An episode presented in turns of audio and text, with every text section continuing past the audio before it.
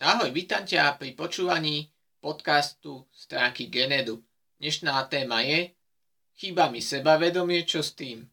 Túto epizódu ber ako doplnok ku článku, tak poďme na to. Najprv by si si mal uvedomiť, že ako spoznáš, že ti chýba sebavedomie. V niekoľkých bodoch ti v krátkosti o tom poviem. Najčastejší prejav alebo jeden z najčastejších prejavov je, že sa bojíš postaviť za seba. Uvediem ti nejaké príklady. Napríklad, kritizuje ťa šéf práci a namiesto toho, aby si sa nejako zmysluplne obránil alebo vedel komunikovať, tak ostaneš pasívny, dovolí si k tebe šéf veľa, dovolí asi k tebe napríklad kolegovia a podobne.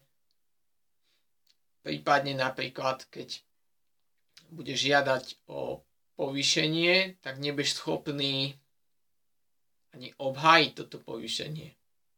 Jednoducho nebudeš vedieť povedať, prečo by si mal dostať to povýšenie a podobne. Druhý bod, alebo druhý najčastejší prejav je, rozprávaš príliš ticho alebo príliš málo. Pozor, nezamieňaj si to s tým, že si introvert. Nie je to to isté. Je to podobné, ale nie je to to isté. Prejavuje sa to napríklad tak, že keď sa s niekým rozprávaš, hovoríš príliš ticho, príliš málo, nedôrazne, lebo v podstate bojíš sa vyjadriť ten svoj názor, svoje myšlienky a podvedome ich vyjadruješ veľmi ticho, veľmi nevýrazne, lebo sa bojíš, že v podstate povieš niečo zlé a neveríš sám sebe, samého seba. Tretí najčastejší prejav je, nedokážeš povedať nie. Toto je dosť uh, nepríjemné a časté, pretože keď nemáš to sebavedomie, tak bojíš sa odmietnutých ľudí. Čiže súhlasíš aj s vecami, s ktorými by si bežne nesúhlasil. Napríklad, niekto ťa požiada o nejakú službu, pomoc, tak ty automaticky súhlasíš. Ako je fajn niekomu pomôcť, len problém je, že keď pričasto hovoríš áno, tak potom hovoríš nie svojim cieľom, svojim túžbám, svojim potrebám a prispôsobuješ sa tým iným. A toto nie je dobré. Môžu to potom ľudia zneužívať, využívať a ty sa budeš cítiť nešťastný. Ale preto, že sa im chceš zavďačiť, tak budeš hovoriť radšej áno, aby ťa mali radi.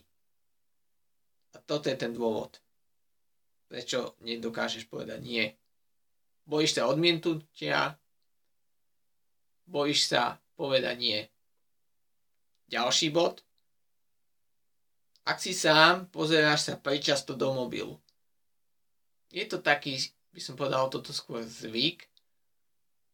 Človek tým zaháňa svoju úzkosť a je to taká barička. Vyberiem telefón a pozerám sa do neho niekoľko aby som sa necítil nepríjemne, že som sám so sebou. Jednoducho ten telefón mi slúži ako pomôcka na to, aby som sa chvíľku cítil lepšie. Problém je, že to reálne nič nerieši a tak či tak sa nebudeš cítiť až tak dobre a budeš sa cítiť možno chvíľku lepšie ale ozaj len chvíľku. Tá úzkosť nezmizne, ten zlý pocit zo samého seba. Ďalší bod je, príliš riešiš svoj zhlad. Toto je taká skôr oblasť, kde, ktorú trápi viac ženy, aspoň z mojich pozorovaní. Ženy riešia hlavne tie kilá, koľko pribrali, koľko schudli a podobne a ako vyzerajú, ako sú oblečené. a majú z toho úzkostné stavy priam, aby vyzerali dobre.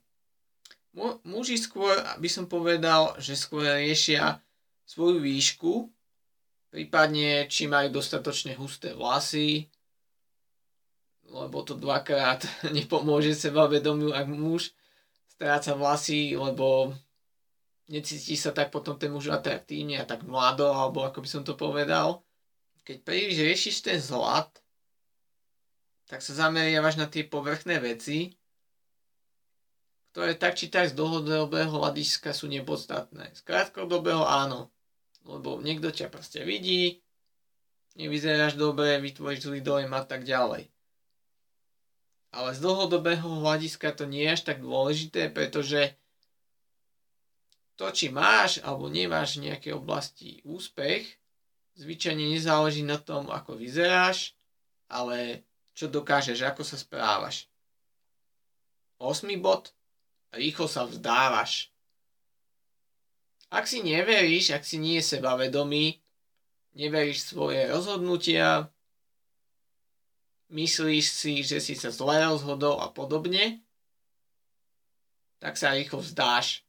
Povieš si, to som sa aj tak dobre by nerozhodol, to nebude dobre, radšej to nebudeme robiť.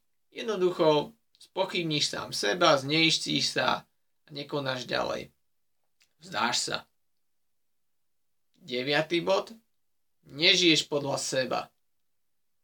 Toto súvisí s tým, že takisto si nedôveruješ svoje rozhodnutia, svoj potenciál, alebo ako to nazvať. Namiesto toho, aby si sa rozhodol podľa seba a žil podľa seba, žiješ podľa nejakých názorov, presvedčení niekoho iného z tvojho okolia. Najčastejšie rodičov, priateľky, partnera a podobne, lebo neveríš sám seba, tak namiesto toho, aby si počúval svoj hlas vnútorný, tak počúvaš ich. A toto nie je dobré dlhodobo sa tak cítiš nešťastný a ešte viac neistý. Posledný bod, kúpuješ si iných. Čo týmto myslím? Máš vnútorne pocit, že nie si dostatočne dobrý, dobrá, dostatočne atraktívny alebo čokoľvek. Na podvedomnej úrovni sa potom správaš tak, že napríklad kupuješ ľuďom dáčeky, hej.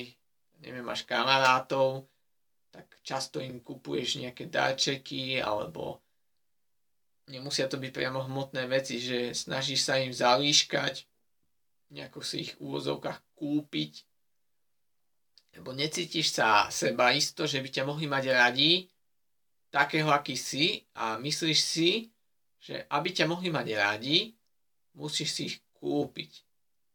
Toto je veľmi zlé. Toto by bolo z dnešného podcastu všetko.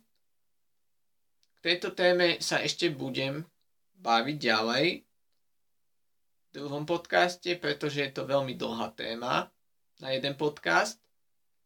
A ak ťa zaujíma táto téma sebavedomie, pripravujem online kurz Zdravé sebavedomie, kde ťa naučím podrobne od čoho závisí sebavedomie, čo je to zdravé sebavedomie, ako rozvíja to sebavedomie, ako napríklad sa správa sebavedomie bez toho, aby si bol vnímaný okolím arogantne.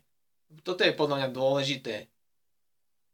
Nestať sa nejaký sebavedomý, arogantný hlupák, čo často vnímam u niektorých ľudí, že na oko sa správajú sebavedomo, ale sú v skutočnosti len arogantní. A to nie je sebavedomie. Ďakujem za pozornosť. Do počutia.